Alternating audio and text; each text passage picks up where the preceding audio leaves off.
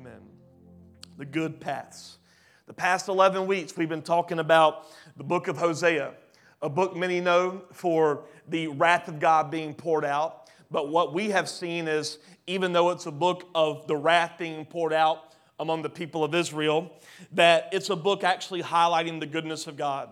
We talked about many different attributes of the goodness of God that He's jealous for us, that there's a dwelling place for us, that He is uh, a, a good promise keeper, that He has a good land for us. And tonight, going into this idea of good paths, I wanted to remind us of one of these attributes that I talked about four weeks ago that there is something called the good wind of God, the winds of the Holy Spirit. That the Holy Spirit is likened to wind in the Bible. Uh, Jesus compares the operation of Holy Spirit to the wind. John 3 8 says that the wind blows wherever it wants. You can't tell where it comes from or where it goes. That's how the Holy Spirit moves. You don't necessarily know everything Holy Spirit wants to do, but when Holy Spirit moves, we need to be in a place where we can move as the wind blows, if you will, move with Holy Spirit. The fact of the matter is, if there was no wind, the earth would be stagnant that we would be unable to sail in the ocean. There would be no motion in the air. The leaves wouldn't blow. We would have stagnant seasons. And one thing we talked about was that if the church doesn't learn how to flow with the Holy Spirit, as in flowing with the wind, the church would become stagnant, obsolete, and motionless. Unfortunately, I believe that that is the status of most of the church today. We have services, we provide pastoral care, but there's no movement, if you will, in the city. There's no breakthrough. There's a bunch of people staying the same in the same revelation. People get saved, but the idea of people getting healed of sickness is a far off concept. I believe we need to embrace the idea that if God is big and He's never ending and He is, he, he is the first, the last, beginning, and the end, there is no end to any miracle that He wants to do. And I believe that we are developing a people in Savannah who want to flow with him as he wants. However, in the idea of flowing with the winds of the Spirit, we also discuss the idea that there's a good wind, but there's also the bad wind, the wrong wind. And we don't need to get caught up in chasing the wind. I think that's where a lot of churches can get, especially the charismatic expression, we want to chase the we want to chase a manifestation of God. And what happens when you chase a manifestation, we, we forget that we should just be in a posture of worship so that when He wants to manifest, we recognize it. Versus chasing something instead of simply worshiping Him.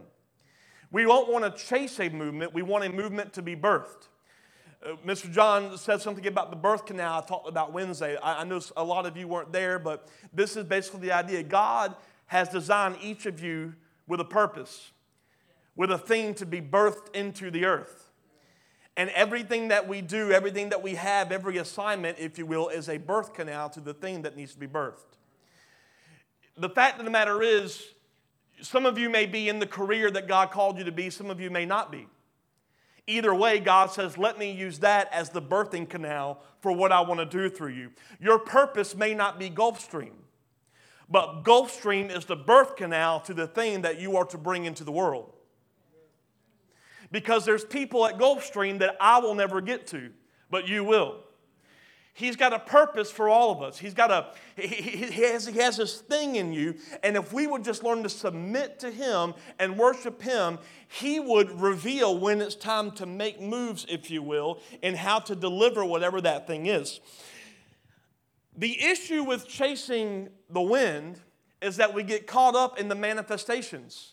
We get caught up in a move instead of simply getting caught up in the glory and splendor of the Father. Why am I talking about this? Hosea 12, verse 1 starts with this The people of Israel feed on the wind. Let me read that in today's terms. The church feeds on the wind.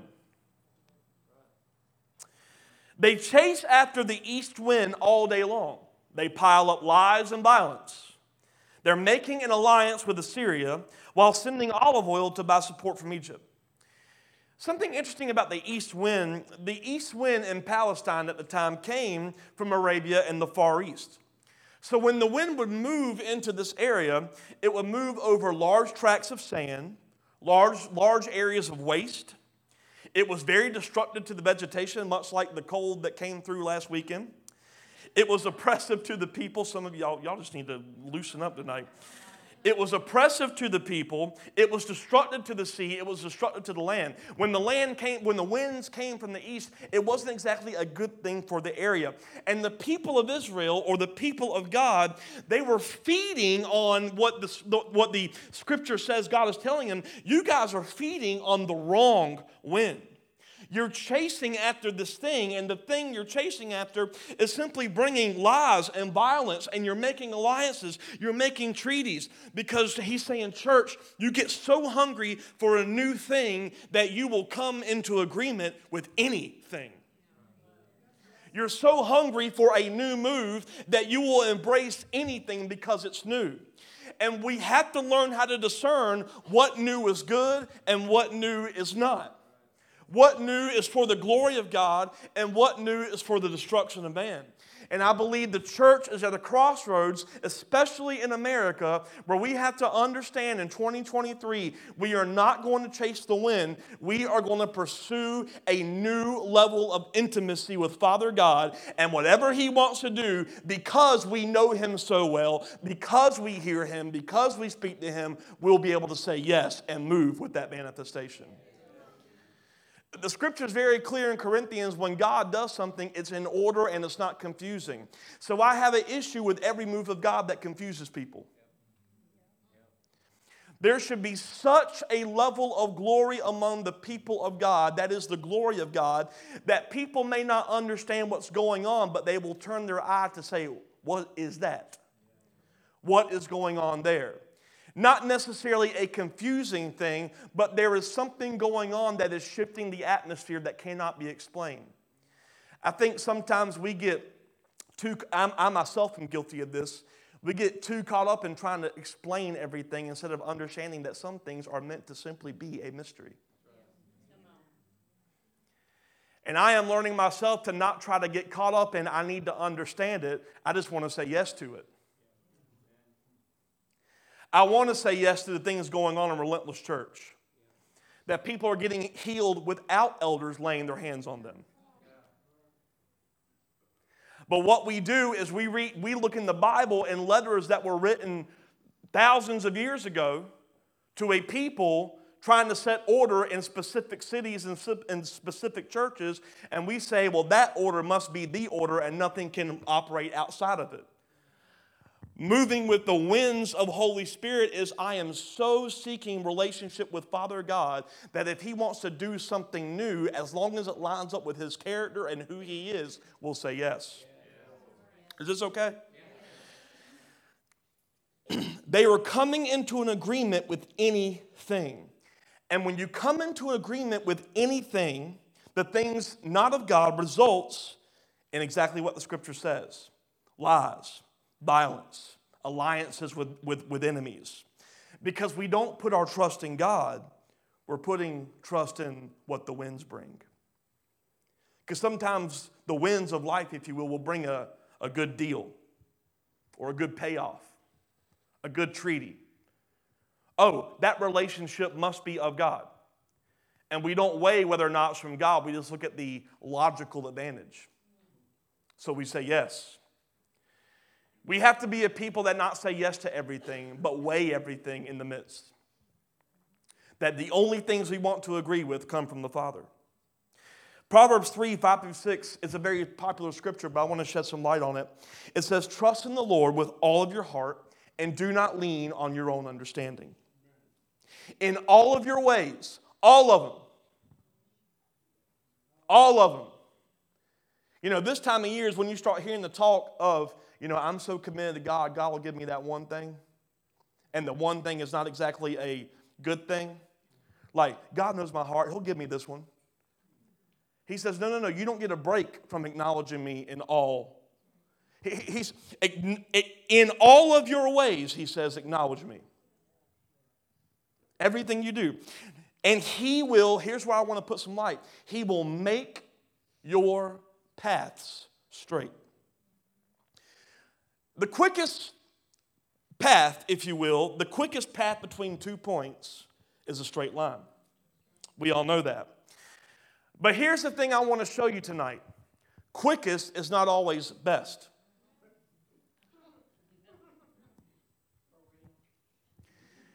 And what we do is because we know the logical sense of between two points, the quickest is the best, we will not say yes to God's way, we say yes to logic.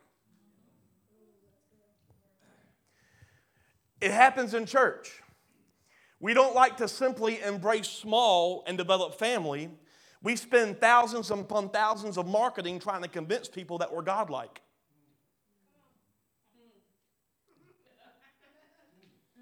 Not saying that that's just wrong, but it's not everyone's path, right? Maybe it is wrong, but I don't know. Not for this house. The quickest way is not always the best way. God says, no matter the path, lean on me. Don't, I was about to start going there when you're not strong. He says, lean on me, not on your own understanding, and I will make the path that I give you the best path. And your understanding always says quickest way is the best way, but God says, I will make the most ridiculous path be quicker than the straight. Because I will make it as if it was. It may not make sense to you in your mind. But God says, I want you to be transformed and renew your mind. How do you renew your mind? Trust in His way above yours. And if we would spend more time wrapped in His presence by way of relationship, we will begin to be a people making decisions that are inspired by God rather than logic. There's nothing wrong with logic, but it shouldn't be our lead. You know what logic does? it douses spiritual gifts in the church. Because it's logical that we don't need spiritual gifts if Jesus left. That's the idea. We use human reasoning. Well, he's coming back and we just got to endure until he comes back. No, no, no. He left so he can multiply himself in you. So that the people of this area would see an image of God in sons and daughters. The church has developed a culture where we get godlike in a corporate gathering. I believe the true movement of God looks like people will see the people of God, and this happens to be the place where we come to get trained and equipped to go out and be, not the place where we come to get saved every weekend. That is what God is shifting in the church. He says, Spend your time being wrapped up in me. And I will begin to show you ways that are beyond your understanding. But it takes trust. You see, essentially, Israel told this to God. They said, God, you're good.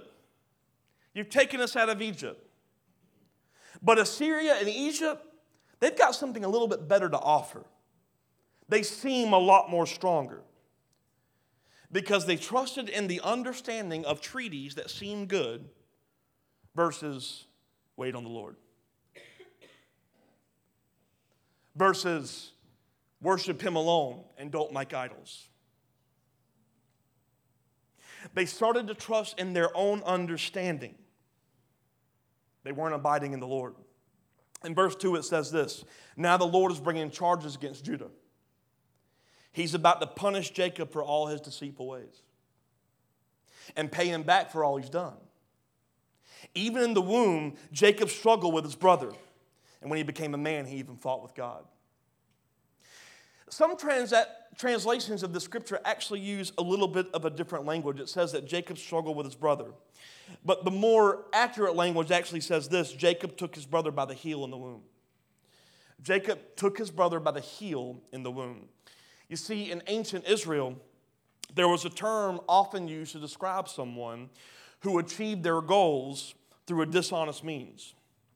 Someone that kind of uh, trick their way or, or, or use their um, abilities to deceive people. They, they, they would double deal. It was someone who would do anything to get ahead, even if it meant tripping someone up. This term actually was the same meaning as the name Jacob, and the term was called this a heel catcher. So when it's talking about Jacob in the womb taking his brother by the heel, it's putting an identity on Jacob as what they called a heel catcher. So for Jacob to take his brother by the heel meant to go behind someone and deceive them or trick them. That was Jacob's main characteristic. God says, Israel, that was Jacob, and now it's you. You're doing anything you can to deceive people into believing that what you're doing is right, that what you're doing is the best. God says, I lay out a path for you to bring you into all the things that I have planned for you. You see, this is how predestination works. Predestination is not God has, has caused or planned everything in your life to happen. I don't want to worship that God. Is this okay? For people that go through abusive situations, I will not worship a God that God said, I planned for that to happen to build her testimony. What predestination is, I ha- God says, I have predestined each of you with a purpose and I have given you the free will to say yes or no. And along that way, people are saying no to theirs and affecting you. And he says, if you will trust in me, I will make all of these crooked paths that I never planned for you be straight. I will not allow what has happened in a sinful world to affect what I have called you to birth.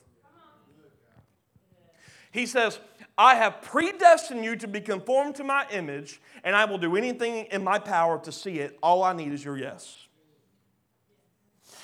I laid out a path for you to bring all these things that I have planned for you. But this is what he says to Israel Instead of trusting in me, you're taking this into your own hands. And you're doing anything you can to get ahead because you don't trust the path that may seem like a disadvantage to you by your logic. Proverbs 4 25 to 27 says this Look straight ahead, fix your eyes on what lies before you. Mark out a straight path for your feet, stay on the safe path. Don't get sidetracked, keep your feet from, from following evil. Straight paths have less to do with time and more to do with where your eyes are fixed. Straight paths have less to do with time and more to do with where your eyes are fixed. What does it start out saying? Look straight ahead. Fix your eyes on what lies before you. Because when you fix your eyes on Him and get lost in a relationship with the Father, the length of the path that He takes you no longer matters because your eyes are not on the path. Your eyes are on the Father.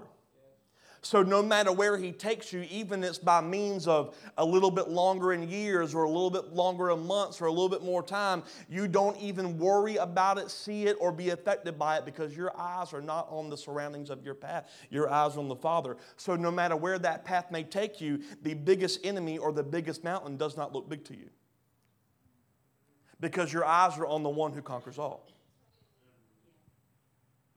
And I say to you, if you're at a place in life where you're trying to walk a path and it's hard, I would say to you, check where your eyes are gazed. Because even the hard becomes endurable because your eyes are not fixed on how hard it is. Your eyes are fixed on He is so good. Your eyes are fixed on I want Him. And you will go wherever your gaze is set on. Look, look, look at this. Two verses before this, he says this in 20 to 21. My child, pay attention to what I say. Listen carefully to my words. Don't lose sight of them. Let them penetrate deep into your heart, into your heart. He says, keep focused on what I say and let my words guide you. I don't know what to do in this next place in my life. Keep your eyes on his words. And every place of decision it's not let me make the right decision so that I can be found not sinful. Because he already sees you as not sinful. He sees you as perfect, a spotless bride. He says, Fix your eyes on me so that you'll be so convinced of that. That, I, that wherever you go, you will make decisions that line up with true identity. He says, Get lost in my words, get lost in my ways, so that every decision you make lines up with the you that you should see in my eyes.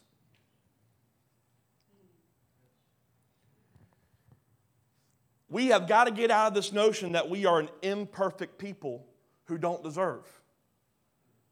We were until he bought us back with his son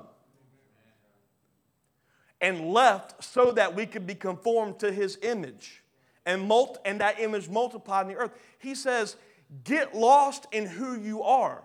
How do I get lost in who I am? Fix your eyes on the Father. Any moment that you say, I am not good enough, I can see where your gaze is. How dare you say you're not good enough when He makes you good enough? Because the idea of I'm not good enough holds everyone back. The kids just shouted, Amen. We do it all the time. God puts an assignment on you, and we say it in the church I'm not ready. God doesn't care if you're ready or not. If He gives you an assignment, He knows what will happen along the pathway to that thing when he told Noah to start building a big boat, I believe there was much more learning in the process than there was in the moment. Can you imagine if, well, I, I don't know how to build, I don't, I don't have the plans. This is what we do. I don't know how to do it, God. I've never done this before. I haven't gone through the schooling. I, am not good enough. I've got this thing in my life that I got to clean up. God says, if you would fix your gaze on me, you'll understand that the path I'm leading you on will lead you out of the things that you say make you not ready. But what does church do? Church says, get right so that you can walk. Jesus says, I have made you right. Now get your eyes fixed on it. Yeah, it is.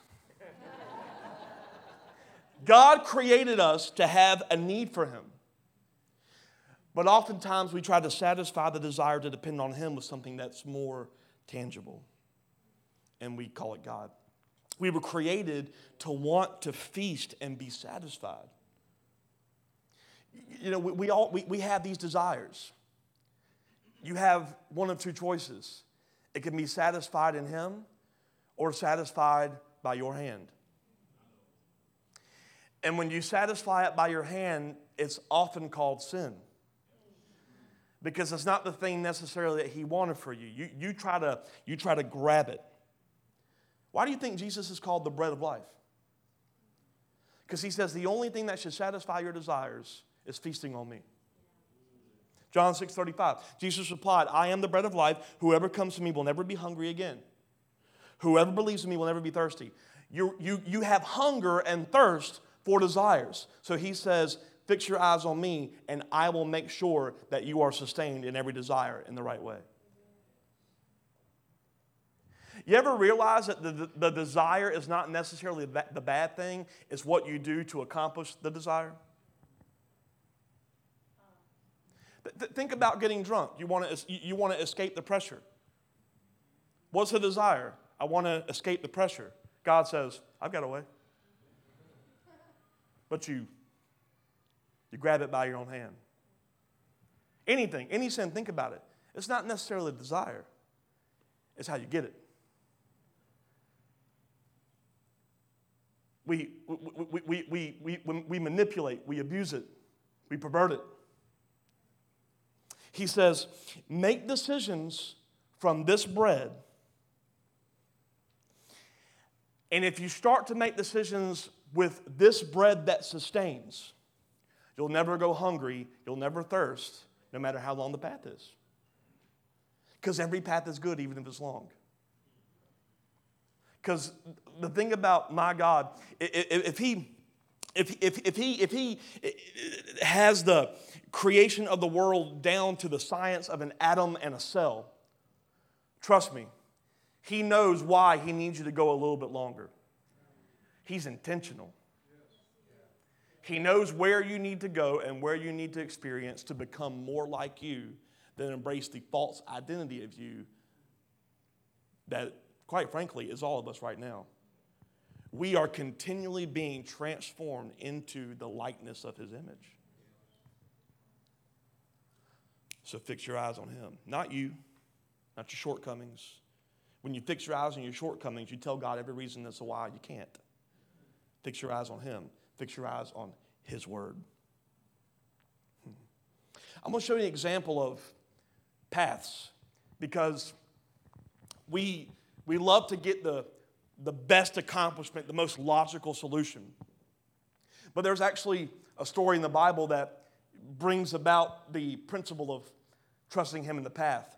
It's a very popular story, but in John 4 1 through 7, it says, Jesus knew the Pharisees heard that he was baptizing and making more disciples than John, though Jesus himself didn't baptize them, his disciples did. So he left Judea and returned to Galilee.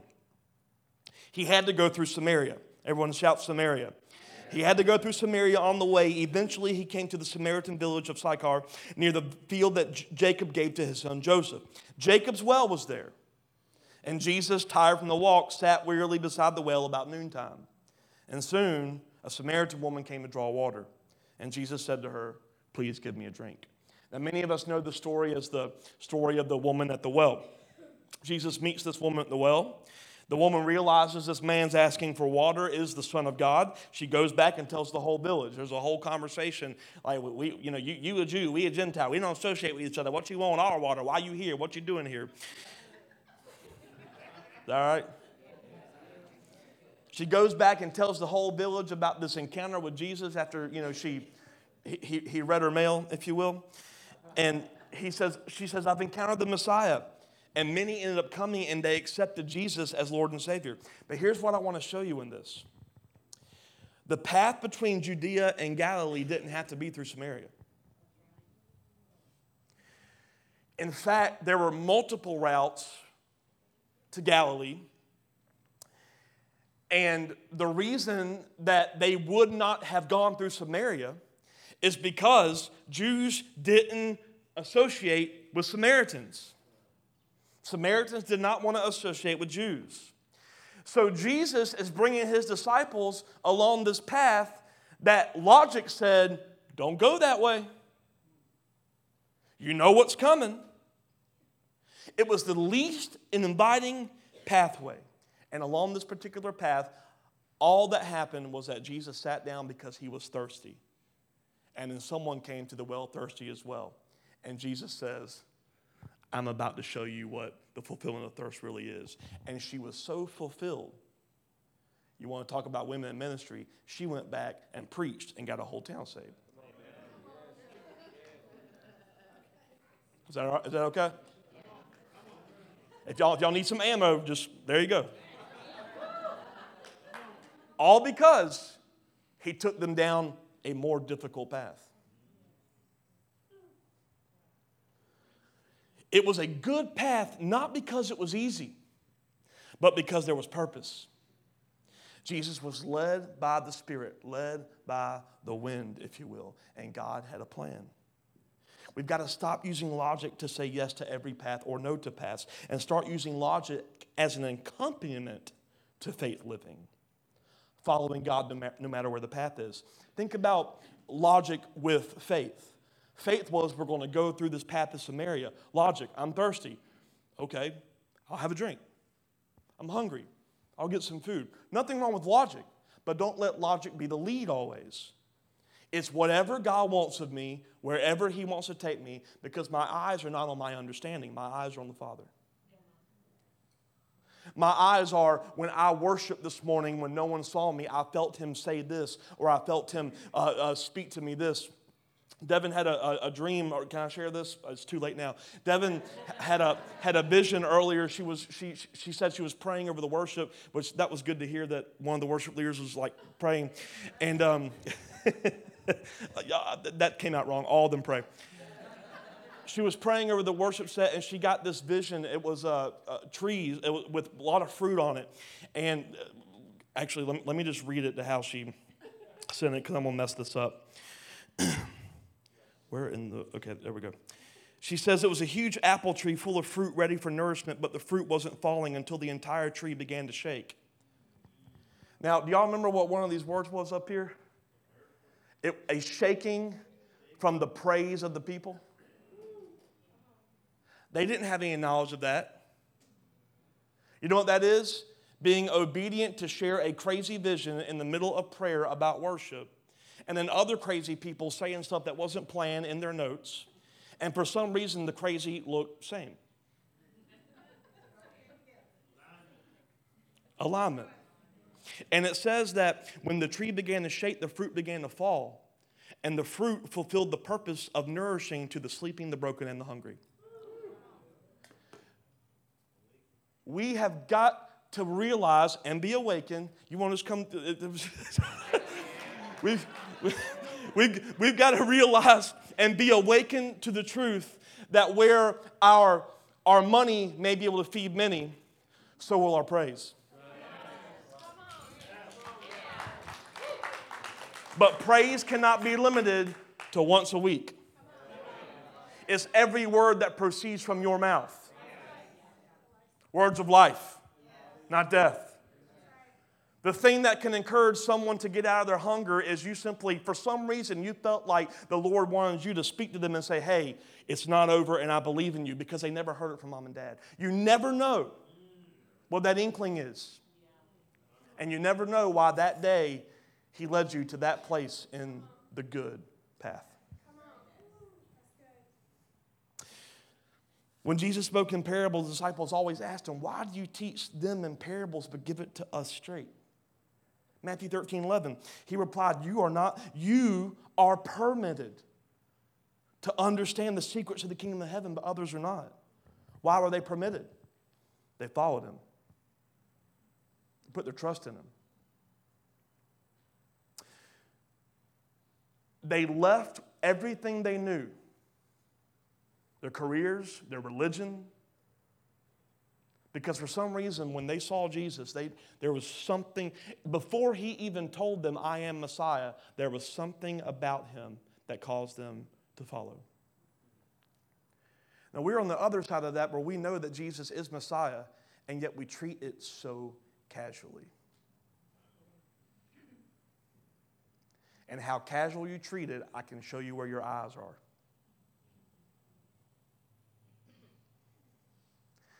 The one lesson that I have come to realize so far at this point in my life is that if I would just trust whatever He has, no matter what it is, it's going to be good. And it's such a simple message, but it's so hard for us to embrace. It's so hard for us to embrace the idea when God says, sacrifice that desire you have and what everyone's coming into agreement with for a different one. Yet he's good. Yet he's great, right? Trust. Trust in his path. They followed his path. Instead of the past, they grew to new. And before you know it, in three years, they were preaching. Tongues of fire were appearing above their heads. They were healing people. Can you, can you imagine what it would have been like to see Jesus show up in a room with holes in his hands and his feet? All because they were willing to follow. Paul the Apostle says this to the church at Corinth in 1 Corinthians 2, starting in verse 6. When I am among mature believers, I do speak with words of wisdom, but not the kind of wisdom that belongs to this world or the rulers of this world who are soon forgotten. No, the wisdom we speak of is the mystery of God. His plan, now here, listen, that was previously hidden. You know what that means? It ain't hidden no more. Even though he made it for our ultimate glory before the world began. But the rulers of this world have not understood it. If they had, they would not have crucified our Lord Jesus. Believers listen to a foolish talk from God and call it wisdom. Because through a logical worldly view, wisdom will look foolish. Here's what I mean people who follow him will make decisions that don't seem right to the world. Like a worldly logic of save every penny versus a spiritual logic of tithe.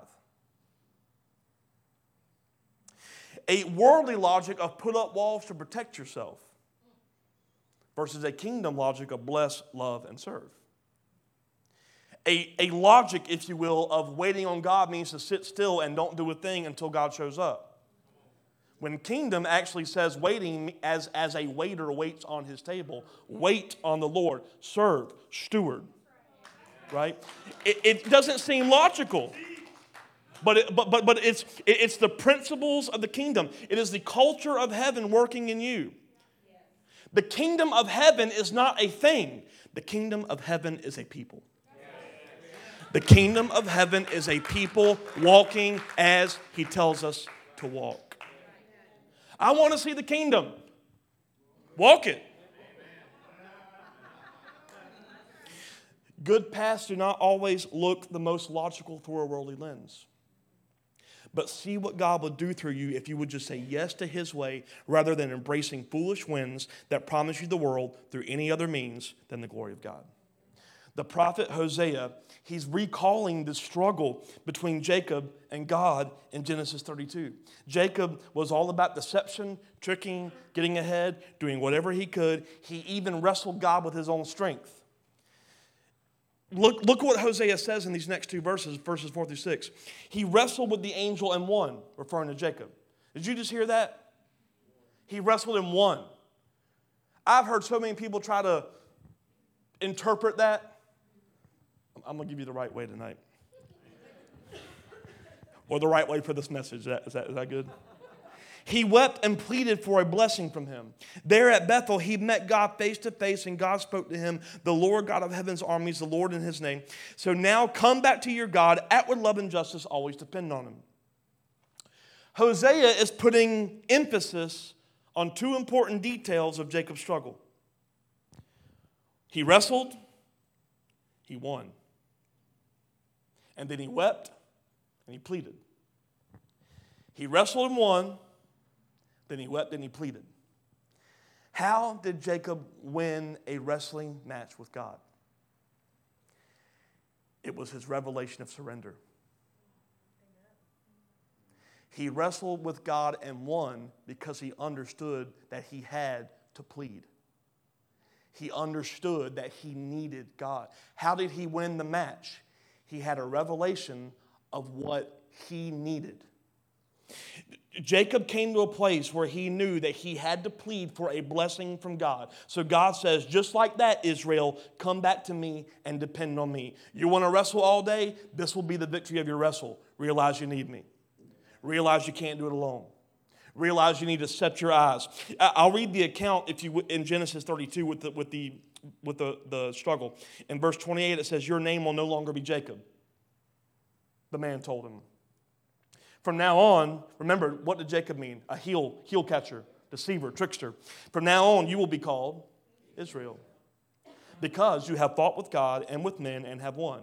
What, how did he win? He realized he needed God. He saw his true identity in his need. If you're having an issue with finding out what God wants you to do in your life, here's the answer realize you can't do it without Him. So stop trying. It's not prayed to mark off the I prayed. It's the I realize I cannot get through my day successfully without having a conversation. And I'm not even saying prayer has to be five minutes in the morning. It could be a posture of prayer. I'm not going to get into the religious rhetoric of have a 10 minute devotional. That works for some people. Can I be honest with you? I don't do 10 minute devotional. I do pretty much all day. Let's, let's not make it all religious, right? Let's understand that there is a seeking posture for every one of you that's good, as long as you're seeking Him. Is that okay? Okay. Please tell me your name, Jacob said. Why do you want to know my name? The man replied. Then he blessed Jacob. You realize what just happened there? Jacob wanted blessing, and when he realized he couldn't do it without God, he got it. Now look what happens in verse 30. Jacob named the place Peniel, which means face of God. For he said, I have seen God face to face, yet my life has been spared. He never said, I'm God. He realized it was God because his needs were met. Israel here most accurately means God rules. So, what is the principle going on? You can wrestle all day with what you want to accomplish. But I will rename you God rules because you have won in the realization that you need God for everything. He, he, he says, if you will seek me and set your eyes on me, I will show you everything you need to do. And it all starts with one revelation God rules. God rules in everything I do. So when you give yourself to a task, if it's not giving glory to God, it's probably not the path.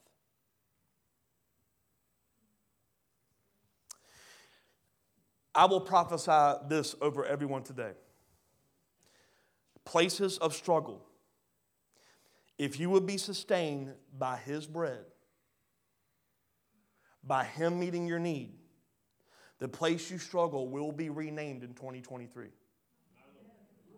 as the face of God.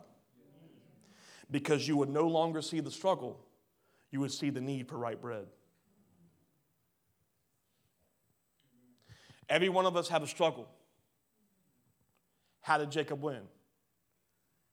He saw his need for God, he saw his need for bread. In your struggle, understand you are not alone and you are never meant to fight it alone. The way you're meant to fight it is surrender to His way.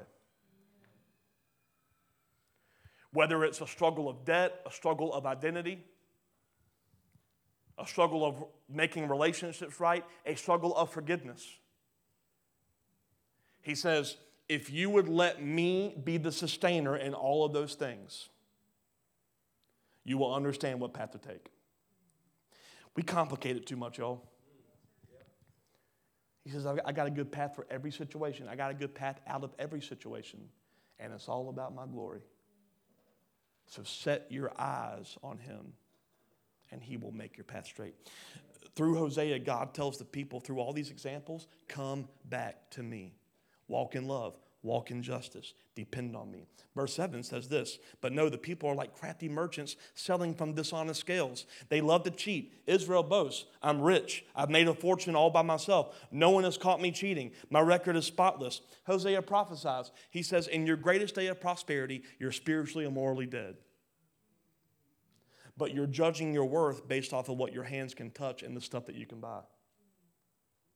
Other translations of the scripture say it like this Israel speaking, In all of my labors they shall find no iniquity in me that is sin.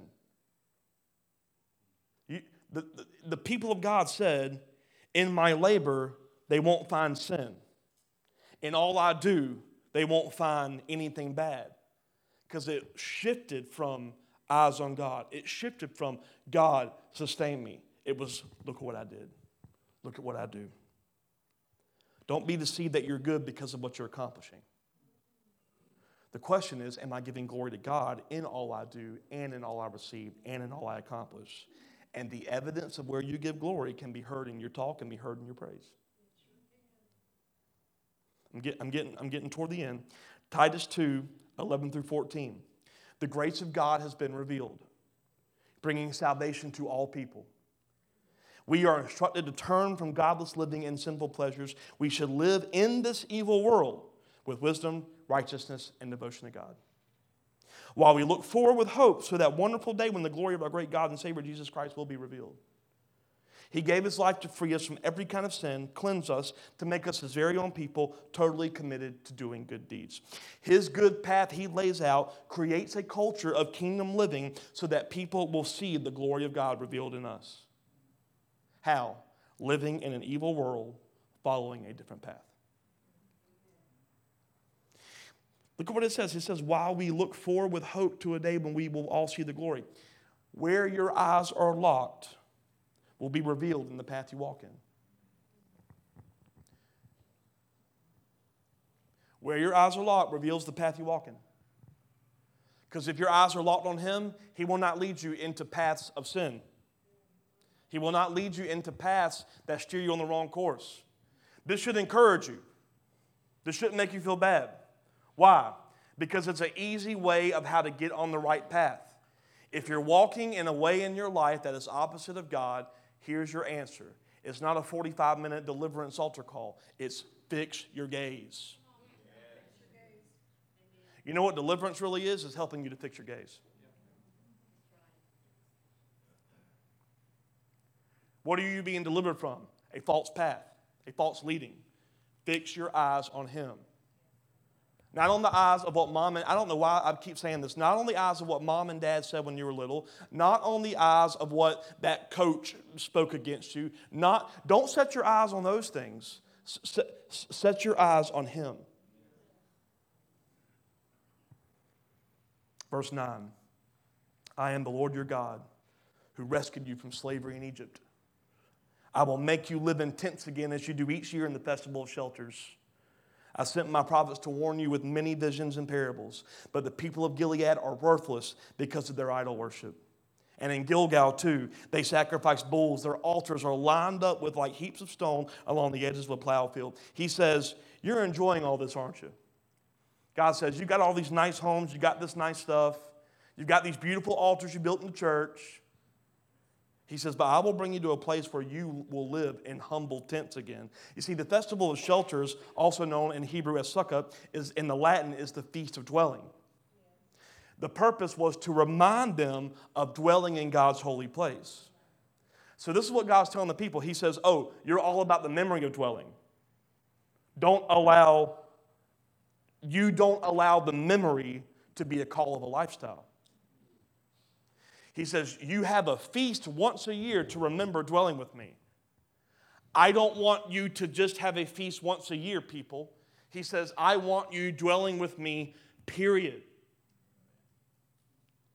Christians do it today, whether you want to call it Easter or resurrection gathering, it's He saved me. And you visit that idea once a year. It's New Year's. I get to create a new resolution. That's probably not a once a year visitation. Because in the tent of dwelling, he will continually reveal right path, wrong path, right way, wrong way, good. It, it, y'all get what I'm saying? He says, Oh, you got the altars built. But your glory is in building the altar rather than living as a sacrifice you would bring to an altar.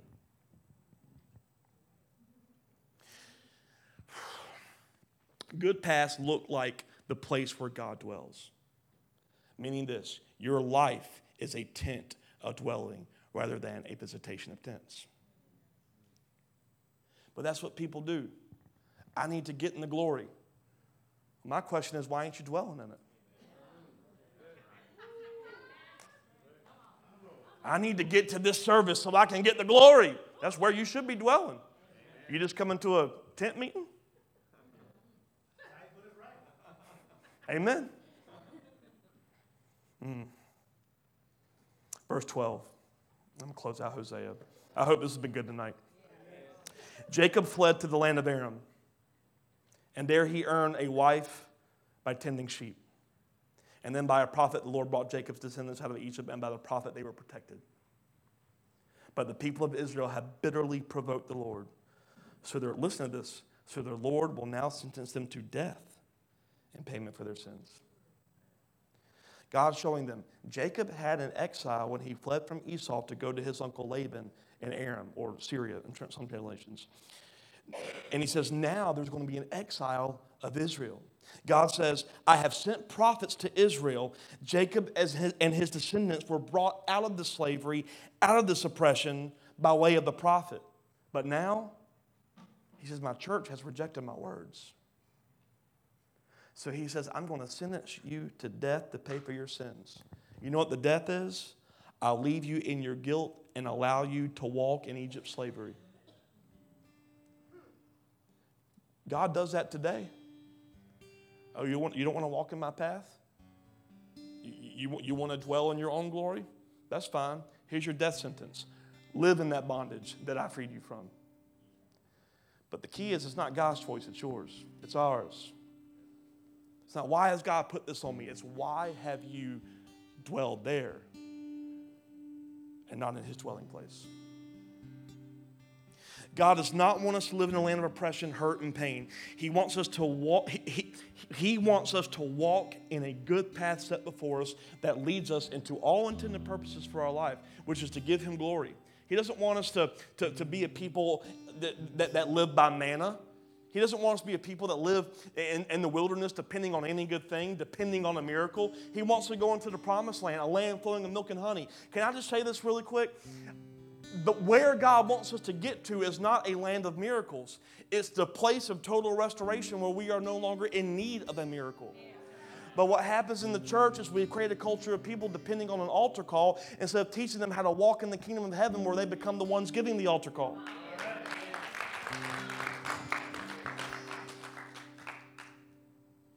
We get there by setting our eyes on Him and walking the good path. I say, let this year, 2023, be a year where we cling to His path in all things, no matter what the path may present. Because we know He's good. We know His plans for us are good. Plans to prosper us. Plans, plans to raise up a people that this city needs. Not a people that would slander each other or fight over theological issues. Jesus took care of that all the time. He's like, Yeah, I get it. You're Jews, you're Gentiles. Believe in me. He wants a people to come together to say, We are obsessed with one thing dwelling in Him so that His glory is seen throughout the earth. Good paths, good path living. Set your eyes on Him, set your gaze on Him. I say to you tonight throughout this message if anything was revealed in you that made you go, My eyes are not there, don't end this year by beating yourself up. So I can tell you right now, that is not of Holy Spirit. I encourage you. He showed you something because He loves you that much.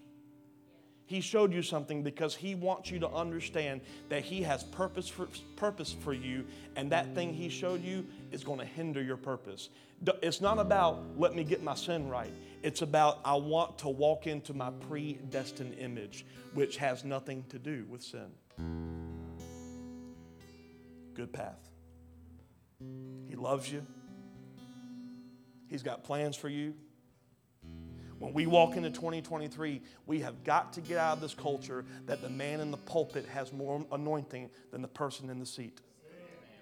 The scripture says that, the, that, that he is going to equi- build the church and equip them with the apostles, the prophets, the pastors, the teachers, and evangelists. That means they are not to do everything from here. We are to equip you so that when you go out there, what, what the glory of God is seen is not in a sermon, it's in a lifestyle. So let's walk into 20 and 23 saying, God, we're setting our eyes on you and we embrace your good paths. Amen. Let's stand. Can we give God praise?